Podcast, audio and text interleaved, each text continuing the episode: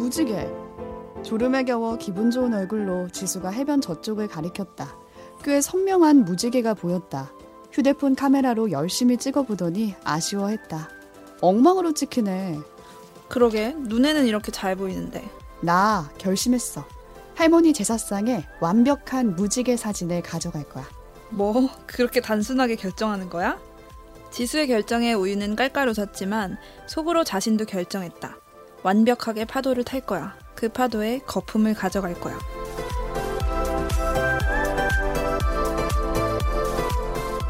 책도 읽고 넷플릭스도 보는 일석이조 취향 추천 팟캐스트 책플릭스.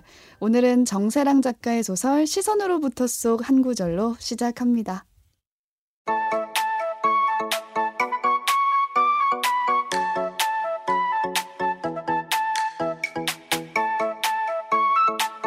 안녕하세요. 책디입니다. 오늘도 책플릭스 함께 만드는 두 분 나와 계세요. 안녕하세요. 안녕하세요. 오지랖 넓은 오지입니다. 안녕하세요. 이것저것 덕질하는 덕PD입니다. 네, 두 분 잘 쉬셨나요? 네. 저희가 2주를 걸쳐서 휴가 때 보기 좋은 작품 추천해 드리고 또 책플릭스도 한 주 휴가를 가졌는데요. 네. 두 분 그 휴가 기간 동안 어떻게 추천해 드린 작품들 중에 본 거 있으신가요? 저 그거 봤어요. 카메라를 멈추지 마라. 아니야. 멈추면 안 돼. 멈추면 안 돼. 아직도 그 사실 제목 멈추지 못 말아나. 멈추면 안 되나. 영어 제목이 되게 좋더라고요. One Cut of the. Dead라고. 음. 그, 그 제목이 더 외워졌고 카메라 뭘 카메라를 멈추면 안 돼. 음. 그거 봤는데 재밌었어요. 아, 저도 어, 봤는데 재밌더라고요. 아, 진짜 모르고 봤으면 어, 훨씬 멘붕 좋을 왔을 것 뻔했다. 같아. 아, 그렇지. 죄송합니다. 그쪽에서 네. 방송 만들어야 되는데.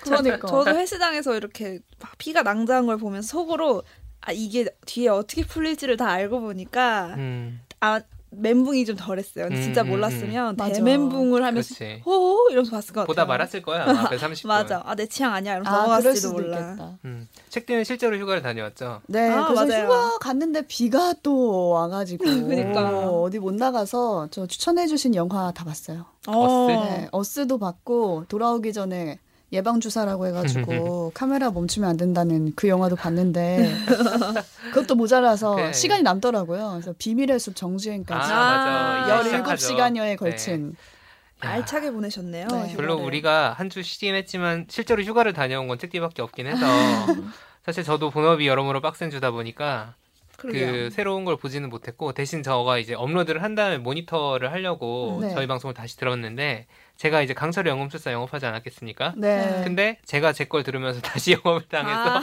뭐야? 뭐지? 아니 지난 그게 어 지난주 금요일 토요일 일요일 3일 동안 다시 봤어. 아, 27건 다시 정주행을 했다. 역시 좋던가요? 어, 좀 좋아요. 제가 이제 진짜 해봤죠. 3일이면 볼 수 있다. 아, 3일이면 인체 볼 수. 있고, 예. 그리고 뭐 하루 종일 본 것도 아니에요. 하루 종일 본 것도 음. 아니고, 물론 저는 이제 내용을 아니까 빨리빨리 음. 봤지만, 한 번씩 꼭 보셔도 좋을 것 같다는 생각이 들더라고요. 어, 본인한테 영업에 영업을. 당했다. 음. 아우, 아, 좋은 작품은 영혼인데? 내가 얘기해도 좋은 작품은 좋은 작품이야. 그렇군요. 네, 이번 주에는 책 한 권 소개하고 함께 보면 좋을 작품 추천해드리는 영화관 옆 도서관 코너 준비했습니다. 오늘 저희가 소개해드릴 책은 오프닝에서 한 구절 미리 읽어드렸죠. 정세랑 작가의 시선으로부터인데요.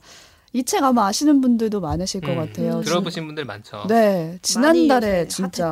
화제가 됐었잖아요. 네. 그고 박원순 서울시장 성추행호 관련해서 이제 SNS는 물론이고 방송에서까지 소개가 돼서 어, 화제가 맞아요. 됐던 왜 책이죠. 소개가 됐을까요? 어떤 자살은 가해였다, 아주 최종적인 형태의 가해였다라는 문구가 있는데 이 책에 있죠. 구절이 있죠. 그 문구 때문에 소개가 됐는데 이제 아마 뭐 그 얘기를 오늘 저희가 할 건 아니니까 음, 그 소개된 걸 보시고 많은 분들이 궁금하셨을 거예요. 이 책이 대체 무엇일까? 그러니까요. 해서 정세란 작가 가 또 내는 작품마다 화제가 되고 있지 않겠습니까 지금? 맞습니다. 그래서 제가 한번 읽어보고 싶었는데 읽다 보니까 이 책에 워낙 다양한 서사가 담겨 있고 또 이 문구만으로 기억되기보다는 이 문구도 되게 중요한 내용이죠. 음. 근데 많은 분들이 좀 직접 읽어보셨으면 좋겠다는 생각이 들어가지고 책플릭스에서도 한번 음. 이야기 나눠보자 이렇게 준비를 하게 됐죠. 저도 처음에 그 인용된 문구 때문에 이 책에 관심이 갔는데 그거 그 이미지로 읽어보니까 전혀 또좀 그쵸? 밝은 이미지더라고요. 전체적인 톤은 또 네. 달라요. 그 밖에 수많은 더그 음. 이상의 이야기들이 있기 때문에 저도 그 문구로만 어떤 게 정의되기에는 되게 아깝다 음. 생각이 들더라고요. 그렇습니다.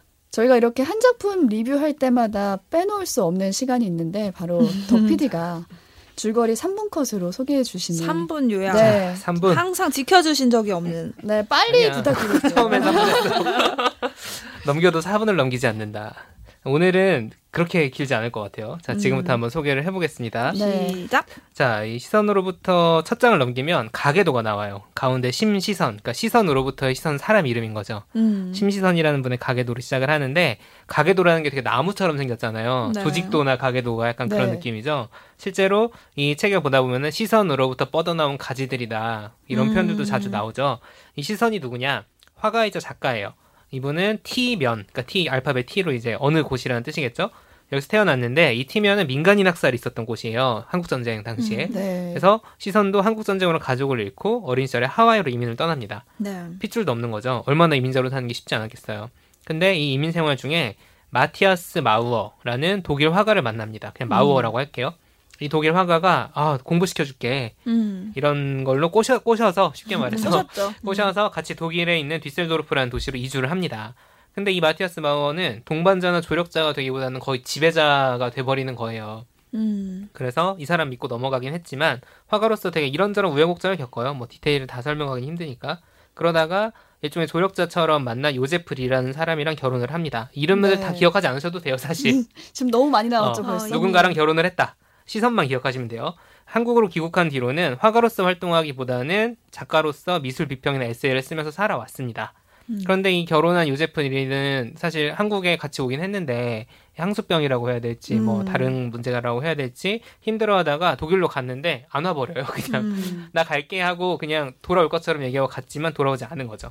그렇게 또 그럼 혼자서 살아야 되지 않을까요? 그럼 혼자 살다가 광고업계에서 일하는 어떤 사람이랑 또 결혼을 재혼을 합니다. 음. 네. 자 그러면은 그 이미 한 번 결혼을 했고 두 번째 결혼을 했는데 각각 자녀들이 있어요. 음. 음. 심지어 두 번째 결혼했을 때는 자기가 직접 낳은 건 아니고 음. 원래 그 남자도 전 가정에서 있었던 딸이 있는 거예요.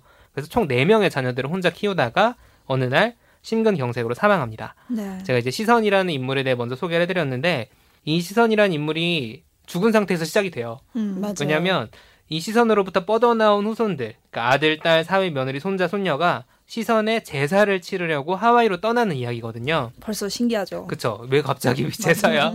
웬 하와이? 이게 되는 거죠. 시선에게서는 이 그 자기가 직접 낳은 딸 둘, 아들 하나가 있어요. 세 남매죠. 그리고 그 중에 장녀와 막내 아들은 결혼했고 둘째 딸은 비혼이에요. 네. 그리고 재혼을 했을 때 만난 그 상대방에서 데려온 아이. 거기도 딸이 하나 있어요. 네. 그러니까 총 딸 셋, 아들 하나인 거죠. 가계도가 있는 이유가 있죠. 그쵸? 이미 이미 복잡해지기 네. 시작했어요. 시각적으로 보셔야 됩니다. 그리고 보면은 이 자녀들도 꽤 컸기 때문에 혼주들이 손주 손녀들 중에서 결혼한 사람들이 있어요. 손주 음. 손녀도 있고. 그래서 2대가 7명. 그러니까 음. 시선의 음. 아랫대가 7명, 3대가 6명이에요. 음. 며느리 사위 다 합쳐서. 총 13명이 시선으로부터 뻗어나온 후손들인 거예요. 자, 대충 짐작이 가겠죠. 얼마나 이게 복잡한지, 왜 그리고 첫 장이 가계도로 시작하는지. 네. 이 시선으로부터는 한 명의 주인공이 있어서 쭉 따라가는 게 아니라 이 12명, 3명의 이야기가 다 담겨 있는 소설인 거예요. 대단하죠. 그래서 따라가기가 쉽지가 않다. 그래서 보다 보면은 인물이 과연 이 가계도에 어디에 있는 사람인지를 확인하기 위해서 모두가 첫 장을 계속 넘겨보게 되는 그런 문제가 생기죠. 그래서 이북으로 보기 굉장히 힘드시다고. 맞아요. 이북으로 보면은 첫 장으로 가기가 쉽지가 않잖아요. 사진으로 한 장 찍어놓고. 핸드폰으로 핸드폰으로. 보시면 돼요. 가게도는. 네, 그렇고 대충 제가 지금 설명해드린 거를 봐도 짐작하신 분들 계실 텐데 이 집안은 모성 사회예요. 음. 모계 사회다. 기본적으로 여성들이 많고 그리고 음. 시선으로부터 이제 사실 뻗어나온 사람들이기 때문에 정신적으로도 이 시선이 일종의 지주 역할을 하는 거죠. 네. 그래서 첫째 딸이 명예, 첫째 딸 사실상 집안의 큰 어른으로서 가장 맞아요. 노릇을 한다고 봅니다. 대장이죠. 뭐 권위적이거나 하진 않고 추진하고 결정 내리고 이런 스타일인 거죠. 이 첫 딸이 시선의 제사를 지내겠다고 하는 거예요.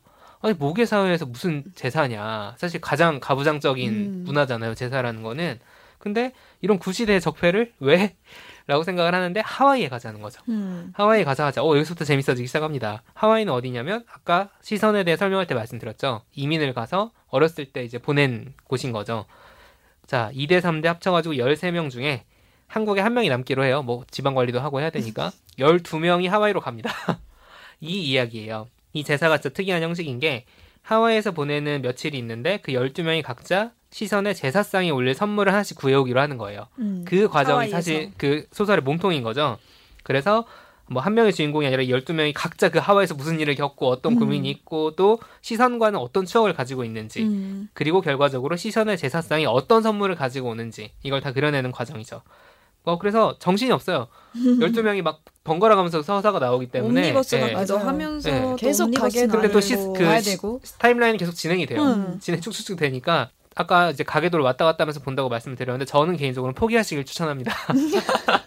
그냥 포기하고 화- 왔다 갔다 하려면 너무 정신이 없어서 물론 사람 스타일에 따라 다를 수 있어요. 자기가 각인이 안 되면은 서사에 몰입이 안 되시는 분들도 있을 테니까 근데 저 같은 경우에는 포기하고 보니까 각자 인물들의 어떤 캐릭터 가 있다 음. 보니까 그냥 쭉 보다 보면 쌓이더라고요. 맞아요. 이해가 점점점 될 수 있고 그래서 결과적으로는 클라이막스는 마지막 제사 장면이에요. 음. 얘들이 어떤 선물을 가져왔을까 그리고 그 과정에서 쌓인 서사가 어떤 감정으로 폭발하는가 막 그래서 저 개인적으로는 아 귀여워 귀여운 얘기도 있고 묵직하기도 하고 어 좀 따끔따끔하다가 후련해졌다가 답답해졌다가 막 벅차오르는 경험까지 되게 여러 감정들을 느낄 수 있는 소설이었어요. 또 형식적으로 재밌는 거는 매 챕터가 시선은 지금 없죠 현재에는. 맞아요. 근데 시선이 생전에 남긴 자취로 시작을 해요. 글이나 인터뷰 이런 것들. 음. 맞아요. 그래서 사실 시선이 부재하지만 지금은 없지만 가장 강한 존재감을 가진 캐릭터이기도 하죠. 주인공을 한 명 꼽으라면 시선이라고 하겠어요, 저는. 음. 아무튼 이런 정도의 내용이 담겨 있고 어, 좀 복잡하다고 느끼실 수도 있지만 기본적으로 재밌습니다. 필력이 워낙 좋아서 재밌었어요. 술술술 읽히고 지루하지 않아요. 음. 네, 지루하지 않다는 점에서도 좋은 소설이었네요. 자, 3분 좀 넘었는데 네. 30분 편집으로? 지난 것 같은데요. 그냥 3분밖에 안 지났어요. 이 정도면 네, 편집으로 만질 네. 수 있다. 책플릭스에서는 청취자 여러분을 위해 커피 쿠폰과 책 선물을 준비하고 있습니다. 팟캐스트와 팟빵, 오디오 클립 게시판 또는 flix.pod 골뱅이 gmail.com으로 방송 후기나 사연 보내주시기 바랍니다. 트위터나 인스타그램에서 책플릭스 계정 팔로우하시면 방송 업데이트 소식과 다양한 이벤트도 확인하실 수 있습니다. 많은 참견 바랍니다. 시선으로부터는 설명해 주신 대로 이런 이야기가 가득 담겨 있는 작품인데 이 중에서 오즈는 특별히 어떤 부분을 꼽고 싶나요? 이 책을 소개해 주신 것처럼 시선이라는 주인공에 해당하는 인물이 죽은 채로 시작을 하잖아요. 네. 그래서 책 전체 구성이 이 사람을 추억하고 이 사람을 기억하기 위한 어떤 제사라는 형식을 빌려서 음, 거대한 어떤 추모의 과정을 가족들이 음. 만들어가는 과정이잖아요. 그래서 저는 어 이러한 추모가 우리에게 필요한 추모가 아닐까. 그래서 이 음. 떠난 사람과 남아 있는 사람들 이 서로 어떤 관계를 맺었고 서로 어떻게 사랑하고 또 어떻게 기억하고 간직했는지를 음. 보여준 이 방식이 가장 저는 재밌었고 주제라고 생각을 했어요. 그래서 제가 얼마 한 몇 주 전에 어떤 되게 괜찮은 강의를 하나 들었거든요. 음. 어떤 거요? 어떤 강의였냐면 주제가 부고 기사에 대한 강의였어요. 어, 그래서 좋은 부고 기사는 뭐냐? 그러니까 대부분은 어떤 이, 이제 우리한테 의미 있는 우리 사회에 의미 있는 인물이 사망하면 그 사람이 뭐 어디서 태어난 누구고 음, 뭘 했고 어떻게 사람이고, 죽었다. 맞아. 이렇게 팩트 위주로 이제 빠른 속도로 이제 부고 기사가 넘쳐나는데 사실 좋은 부고 기사는 뭐냐면 어떤 사람이 사망했을 때 그 사람의 삶을 통해서 남아 있는 우리의 삶에도 어떤 의미를 주는지 그런 음. 것들을 짚어주는 기사가 좋은 부고 기사가 아닐까. 아, 어. 라는 이제 생각을 하게 했고 그런 의미에서 좋은 부고 기사는 죽은 다음에 쓰, 쓰여지기보다는 그 사람이 살아 있을 때 이미 쓰여진다라는 거예요. 음. 어. 그래서 좋은 부고 기사를 쓰기 위해서는 내가 기자라면 그 사람 부고 기사를 쓸 대상을 살아생전부터 애정을 갖고 follow를 하면서 음. 계속해서 기사를 쓰고 그 사람의 삶을 이해하면서 계속 변하는 게 있으면 업데이트 시켜가면서 음. 이렇게 quality 있는 이 기사를 써 나가다가 이제 그 사람이 사망했을 때 이제 비로소 세상에 아. 내보낼 수 있는 그런 것들이 좋은 부고 기사가 아닌가라는 음. 이야기를 해주셨어요. 그래서 어 되게 재밌었거든요. 그래서 누군가가 내 부고 기사를 써주고 싶은 삶 반대로 내가 누군가의 부고 기사를 쓰고 싶은 대상이 있다면 좋은 아. 삶이다. 음. 너무 재밌었거든요. 근데 이 책을 읽으면서 일종의 이 가족들이 이 시선을 위해 완성해 나간 한 편의 부고 기사 같은 그러게. 느낌이 어, 드는 그러네. 거예요. 근데 이 좋은 부고 기사를 쓰기 위해서는 그 사람을 그냥 그냥 팩트만 알아서는 안 되고 그 맞아. 사람과의 어떤 관계성 또한 그, 그 사람에 대한 애정 같은 것들이 있어야 그 사람에 대한 좋은 그렇지. 추억을 음, 글로 음. 남길 수 있는 거잖아요. 그 사실은 이 시선에 이 열 몇 명 되는 가족들 한편 한 편의 이야기가 소개되는데 보면 조금씩 거리에 어떤 친밀도의 차이는 있을지언정 모두 좋은 기억들로 저마다 시선과의 추억을 간직하고 있어요. 그게 그렇죠. 작은 것도 있고 뭐 사소한 에피소드도 있지만 그 시선을 통해서 생전에 어떤 것들을 느꼈고 어떤 에피소드가 있었는지를 기억하면서 그걸 위해서 제사상에 올릴 음- 어떤 물건을 정해요. 그 관계와 애정을 바탕으로. 그래서 이 따뜻한 이 한편 한 편의 스토리들이 결국은 이 남아있는 가족들이 시선을 기억하는 하나의 방식 또 하나의 기록으로 음. 남, 쌓여가면서 전체적인 스토리가 완성이 됐던 것 같아요. 음. 어, 되게 좀, 어, 이 화학작용이 이제 하와이에서 일어나는 그 과정들을 우리가 따라가는데 너무 질투났어요. 어, 나도 이런 가족. 그래. 어, 나도 한번 해보고 싶지. 않았어요? 맞아, 맞아. 나도 한번 해보고 싶다. 이런 제사라면 맞아. 나도 어, 해보고 싶다. 음. 그리고 재밌었어. 마지막에 음. 제사상을 다 차리고 나서 차리고 나서가 맞나? 뭐 음식은 어. 아니지만 뭐 여러 가지 다 맞아요. 갖다 놓고. 나서 음, 음. 서로 한 번은 시리즈라고 언급이 되는데 음. 뭐한 번은 한나뭐 번은 할머니랑 이런 적이 맞아. 있었어 엄마랑 이런 적이 있었어 하면서 맞아요. 계속 그 과거에 할머니와 있었던 기억을 계속 끄집어내면서 음. 얘기를 하는 거예요. 그래서 그대로 그게 정말 추모의 장 음. 그렇게 된 제사상이라면 저도 한번 어. 받아보고 싶다. 우리한테 필요한 거는 맞아. 그런 아 받아보고 싶다고. 아, 난 그냥 이런 받아보고. 싶다. 받아보고도 싶고 엄마한테도 해주고 싶기도 그렇지. 하고 부모님 음, 음. 생각도 나고 맞아. 이런 맞아요. 생각이 많이 드는 작품이었어요. 그러니까 시선 자체가 굉장히 뭐 굴곡의 20세기를 살아온. 맞아요. 음. 그리고 심지어 한국에서만 계속 산 것도 아니고 한국 전쟁이라는 비극을 음. 겪고 온몸으로 하와이로 겪어낸. 갔다가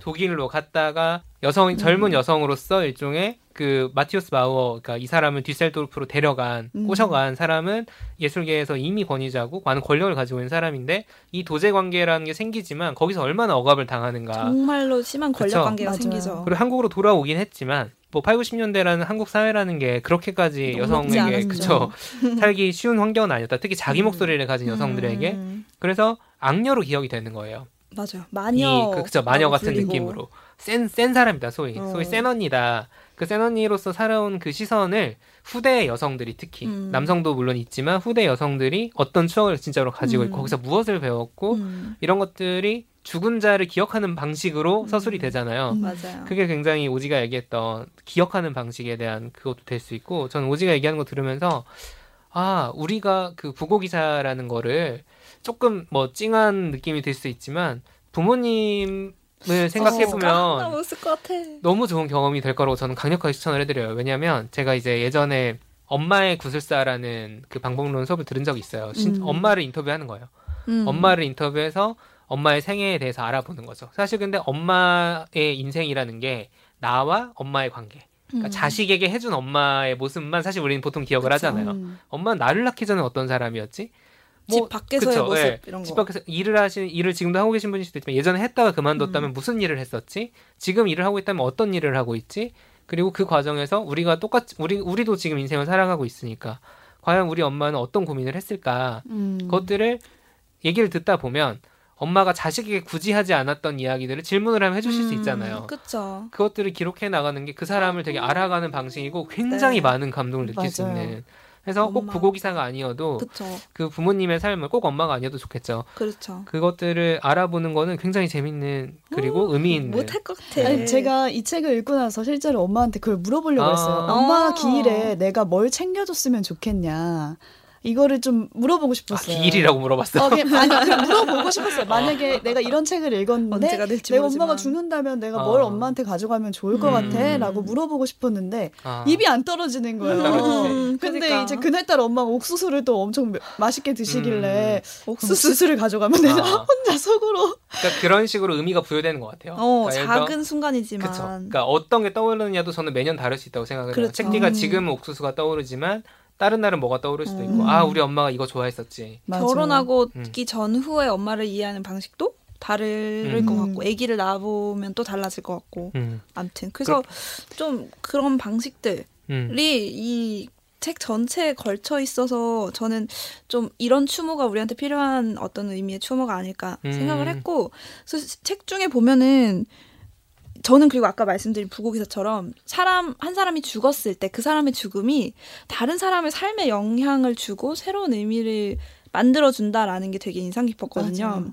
그 가족들이 시선을 생각하면서 시선한테 대화 시선에게 물어보고 싶은 것들을 막 생각을 해요. 그래서 화수 그러니까 명혜가 화수를 낯설어하는 장면이 나와요. 갑자기 제가 이렇게 팬케이크를 막 맨날 맨날 먹으니까 원래 저렇게 좋아했나? 그래서 내 음. 자식이지만 내 배에서 나왔지만 너무 낯설다. 음. 엄마도 때로는 나나 우리 자, 형제 자매를 낯설어 했을까라는 궁금증을 가져요. 아. 그래서 자식을 구- 낯설어 하는 거가 어떤 느낌인지 궁금해 하는 거예요. 음. 이런 순간순간 그러니까 더 이상 대답을 들을 순 없지만 물어보고 싶은 것들이 자꾸 생긴다. 생기죠. 라고 책에서 서술이 되는데 음.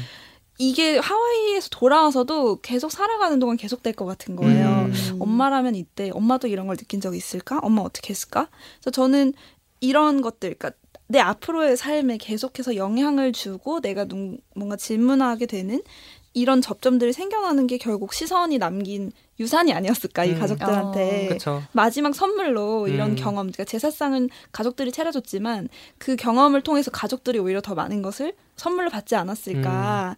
그래서 저는 이 가족에 속해 있지 않지만 저도 그 시선의 삶을 통해서 앞으로 뭔가를 생각하고 의미를 부여할 수 있다면 나한테도 유산을 남긴 것이 아닐까. 어, 음. 독자들에게도. 네, 그런 좀 음. 생각까지 연결이 됐고 그래서 되게 재밌었고 따뜻한 거 이상으로 저도 많이 이제 선물을 받아가는 음. 어, 기분이었습니다. 저도 네. 그런 비슷한 음. 느낌이었어요. 심시선이라는 사람은 소설 속의 가상의 인물인데 음. 음. 그냥 내가 아는 언니가 한명 어, 생긴. 어. 느낌이었어요. 우리 옆집 할머니가 생겼어. 갑자기 어. 막 추모를 하게 되는. 거야. 실존 인물이 아닌데 그렇죠.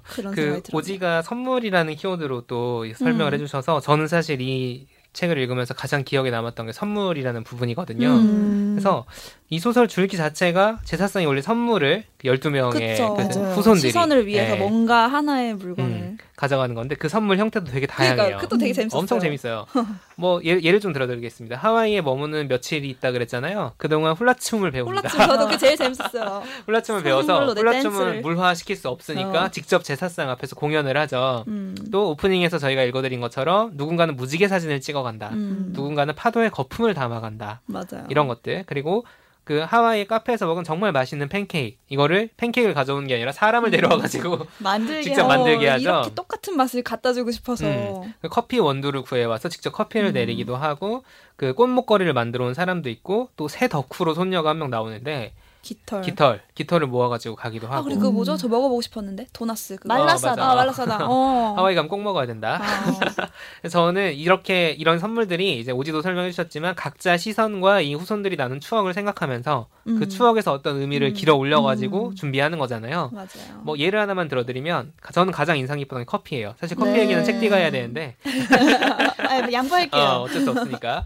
자 커피를 준비한 건 누구냐면 시선이 재혼하면서 데려온 딸, 그 넷째 음, 딸이죠. 피가 경아. 안 섞인 음. 의붓 딸이죠. 그쵸, 그쵸. 근데 이 경아는 제사상이 올릴 선물을 정하자는 얘기가 나왔을 때부터 커피를 가져오겠다 선언을 음. 합니다.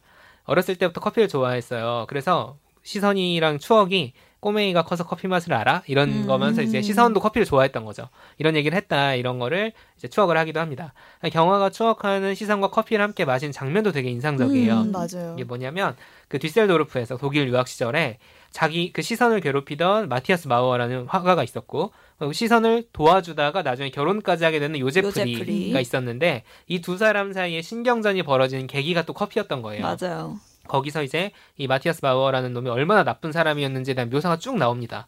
근데 사실 이게 딸한테 하기에 맞아. 되게 심각한 얘기일 수 있잖아요. 과거에 굉장히 힘들고 음. 어두웠던 측면이니까. 그것도 의붓딸이라는 그 그렇죠. 컴플렉스가 그런 관계. 있는 그쵸, 그쵸. 관계에서 그리고 또 오히려 요제프리가 와 함께 낳은 딸이 아니기 때문에 할 수 있었던 얘기였을 수도 있고, 그래서. 예, 그렇죠. 어쨌든 심각한 얘기입니다. 그러다 보니까 누가 커피 마시겠어 그 얘기 들으면서 식어버린 거야. 식었어. 그래서 경화가 이제 그 식은 커피를 보면서 아 분위기 전환도 할 겸 재밌는 얘기를 해주겠다.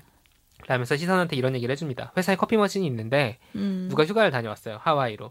하와이에서 코나 원두라는 굉장히 비싸고 고급 원두가 있는 거예요. 그 원두를 커, 커피 머신에 넣고 내렸는데 이게 코스트코 원두랑 맛이 똑같더라. 얼마나 반전은 충격적입니다. 반전이 있죠, 근데. 아니, 커피 머신에 넣어 먹으면 안 되지, 이거를. 원두는 좋은 거는 드립으로 내려 드립으로. 먹어야 됩니다. 사실 좋은 원두는 그래야 돼요. 맞나요, 책디님? 네, 향이 다릅니다. 향이.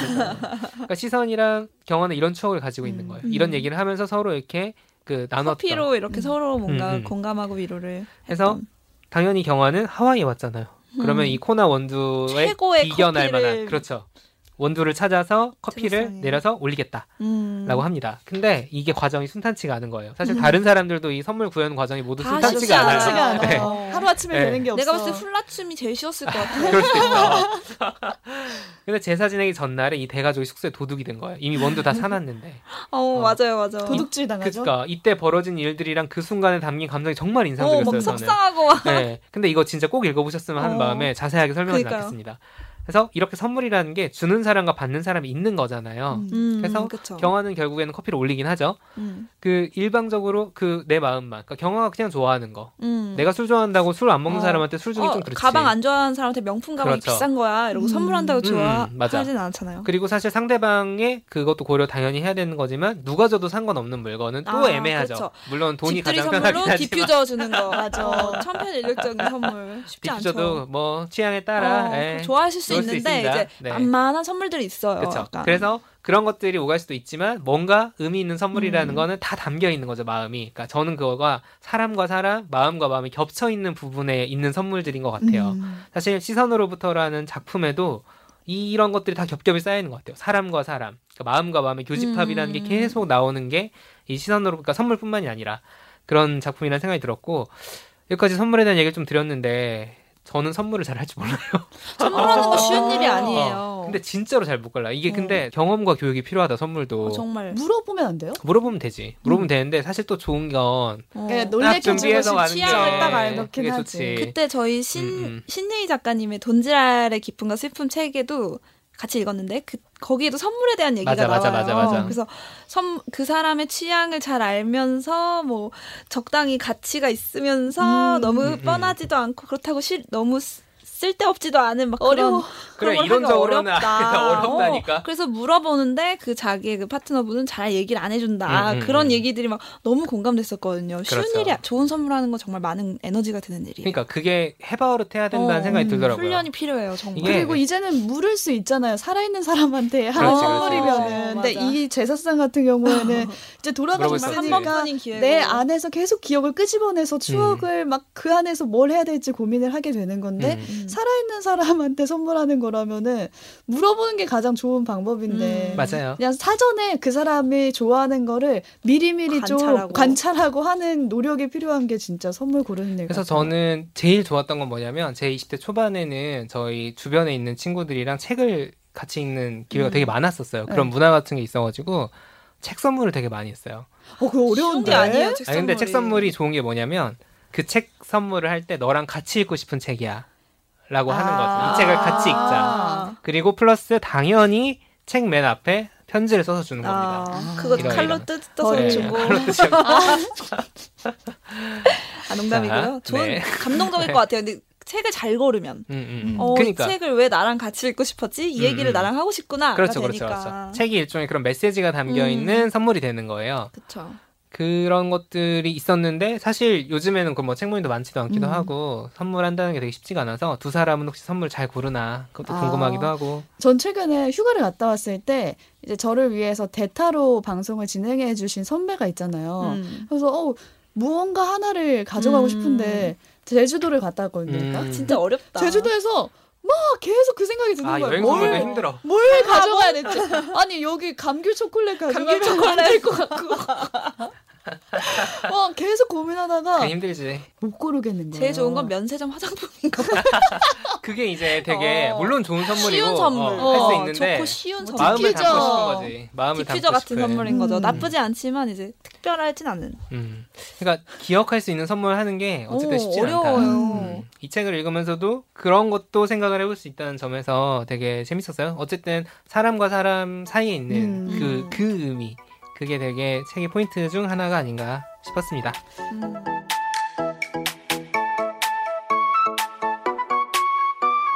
두 분은 계속 이제 따뜻한 이야기를 해주셨는데 저는 따가운 공기라는 표현이 되게 인상 인상적이었거든요. 깊었어요. 네.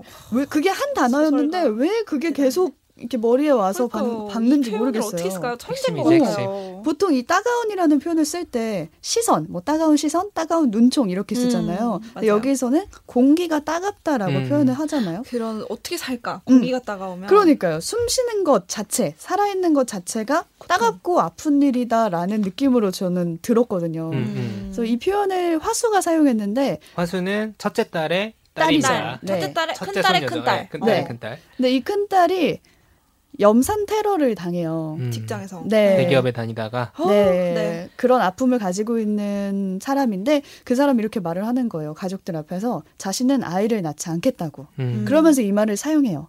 사람이 사람에게 염산을 던지는 세계에 아이를 살러 오라고 할 수 없겠다는 그러니까. 거예요. 음. 자기가 당했던 일을 자기 자식이 당하는 걸 상상하는 것만으로도 견딜 수가 없다. 음. 그러면서 이런 대답을 하는 거예요. 공기가 따가워서 낫지 못하는 거야. 한국은 공기가 따가워요. 맞아. 이렇게 말하는데 뭔가 마음이 너무 아프고 어.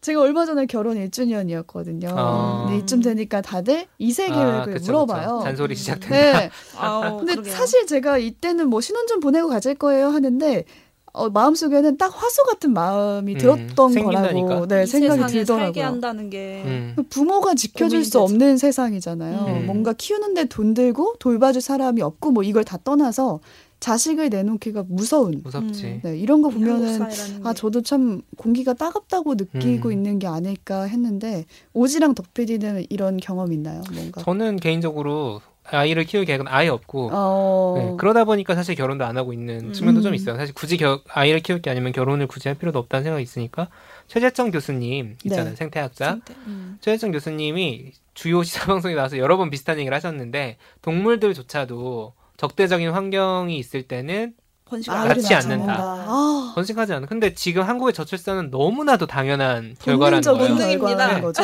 본능이에요, 본능. 당연히 그렇죠. 저는 어... 책디가 말한 것처럼, 그러니까 사- 어떻게 이런 일들까지 벌어지는가 세상에 그런 어려움도 분명히 있고 그 플러스 내가 아무리 열심히 살아도 이건 이제 사회경제적으로 봤을 때 음, 내가 아무리 열심히 살아도 우리 부모님이 나한테 해줬던 것만큼도 못 해줄 게 너무 확실하다. 맞아요. 주변에 이 책에도 나와요. 너같이 대기업 다니고 음. 음. 이 정도 안정적인 생활을 하는 애도 애를 안 낳으면 누가 낳니? 음. 라는 얘기를 우리 엄마도 나한테 똑같이 했지만 시세, 시대가 달라졌다는 거예요. 이건 너무 데이터로 너무 증명이 되는 거예요. 네. 우리 부모님 세대에서는 고도 성장기였잖아요. 애를 낳는 희망이 게 있었어요. 막. 남는 네. 장사다. 소위 그러니까 노동력도 많이 선택에. 필요했고 그리고 금, 응팔이었나? 나온 나온 막 은행 금리가 10%밖에 안 돼서 막 이런 얘기 나오잖아요. 진짜 야. 은행 금리 10%. 그런 세계에 살아본 적이 없는 것 어. 같은데. 참 근데 제로인데 제로. 그게 성장률이랑 다 연동이 돼 있죠. 고도 음. 성장하던 시기에는 이렇게 기업에서 따박따박 돈 받으면서 하다 보면은 내 집 마련도 할 수 있고 아, 요즘 음. 또 가뜩이나 부동산이 난리인데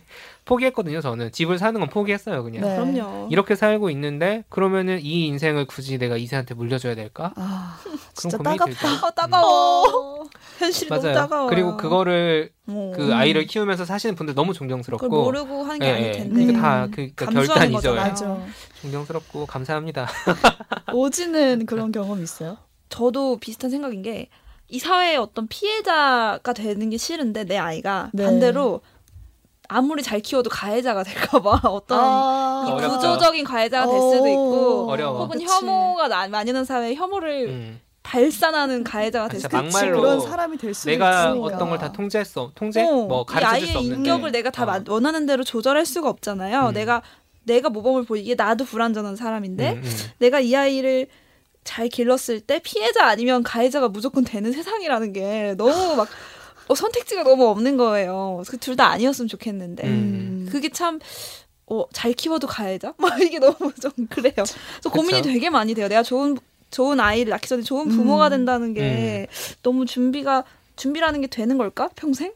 준비된 채로 애를 낳, 낳을 수 없다면 저도 아직 결혼 전인데도 그런 고민이 막 먼저 앞서더라고요. 솔직히 말하면. 맞아. 솔직히 그런 생각이 들 수밖에 없죠. 부모님들은 음. 너를 낳은 게 제일 잘한 일이고 축복이야라고 해도 맞아. 그거를 체득하 체감하기는 어려워요. 음, 사실은. 그래서 음. 여기서도 친구들이 그렇게 말해요. 그럼 아이는 누가 낳냐? 그렇지. 수호는 누가 어, 키우나 그럼. 어, 누가 낳냐? 이렇게 하는데 화수가 이렇게 말하는 거예요. 자신보다 덜 다친 사람. 어. 세상을 덜 괴로워하는 사람. 덜 따갑게 또. 뉴스를 그냥 통과시킬 수 있는 맞아요. 쪽이 낳는다. 이 표현. 음.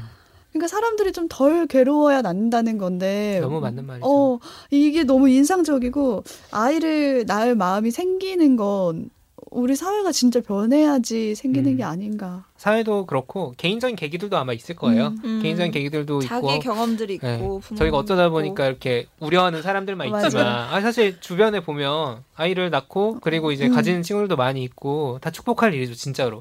저도 낳고는 싶어요. 근데 네. 이제 그게 겁나는 거죠. 그쵸 그쵸 음. 내가 낳은 아이가 어떤 사람이 될지 뭐 너무 교과서적인 얘기지만 그 아이들을 위해서라도 사실 우리 친구들을 위해서라도 음. 이제 이런 따가운 공기가 음. 덜 따가워질 수 있게 음. 하는 게 정말 필요한 것 같아요. 이 소설도 그런 점에서 되게 중요한 포인트 중에 하나를 짚은 게 아닐까. 맞아요. 음. 이런 생각을 하게 했다는 거, 그리고 거기에 대한 또 심시선의 시선도 있고, 음. 다양한 얘기가 담겨져 있잖아요. 그걸 쭉 한번 맥락을 따라서 읽어보시면 좋지 않을까 싶습니다.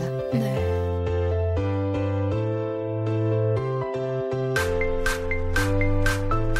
책도 읽고 넷플릭스도 보는 일석이조 취한 추천 팟캐스트 책플릭스. 오늘 정세랑 작가의 시선으로부터를 가지고 이야기 나눠봤는데요.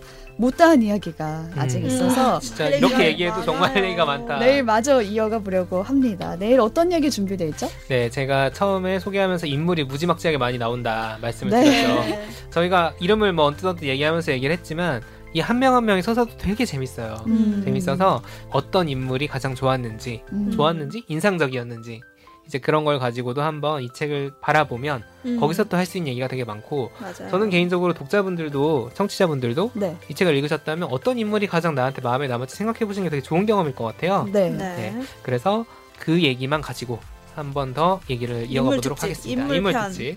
덕PD가 저희 마무리 멘트에 이렇게 써주신 거예요. 이 작품 읽으신 분들은 마음속에 가장 남았던 인물 생각해 보시면서 이렇게 내일 음. 에피소드 기다려달라 이렇게 써주셨는데 약간 뭔가 선생님이 종례 때 숙제 어, 내주는 숙제다. 느낌으로 어, 네, 네. 어, 계속 뭐 해서 가지고 어. 와라 이런 어. 느낌이어서 저는 이 멘트를. 삭제하고 이미 다 얘기했잖아. 내일 그냥 돌아와 주시면 되겠습니다. 부담 없이 오세요. 네, 부담 오늘 없이. 방송 여기서 마치도록 할게요. 고맙습니다. 감사합니다.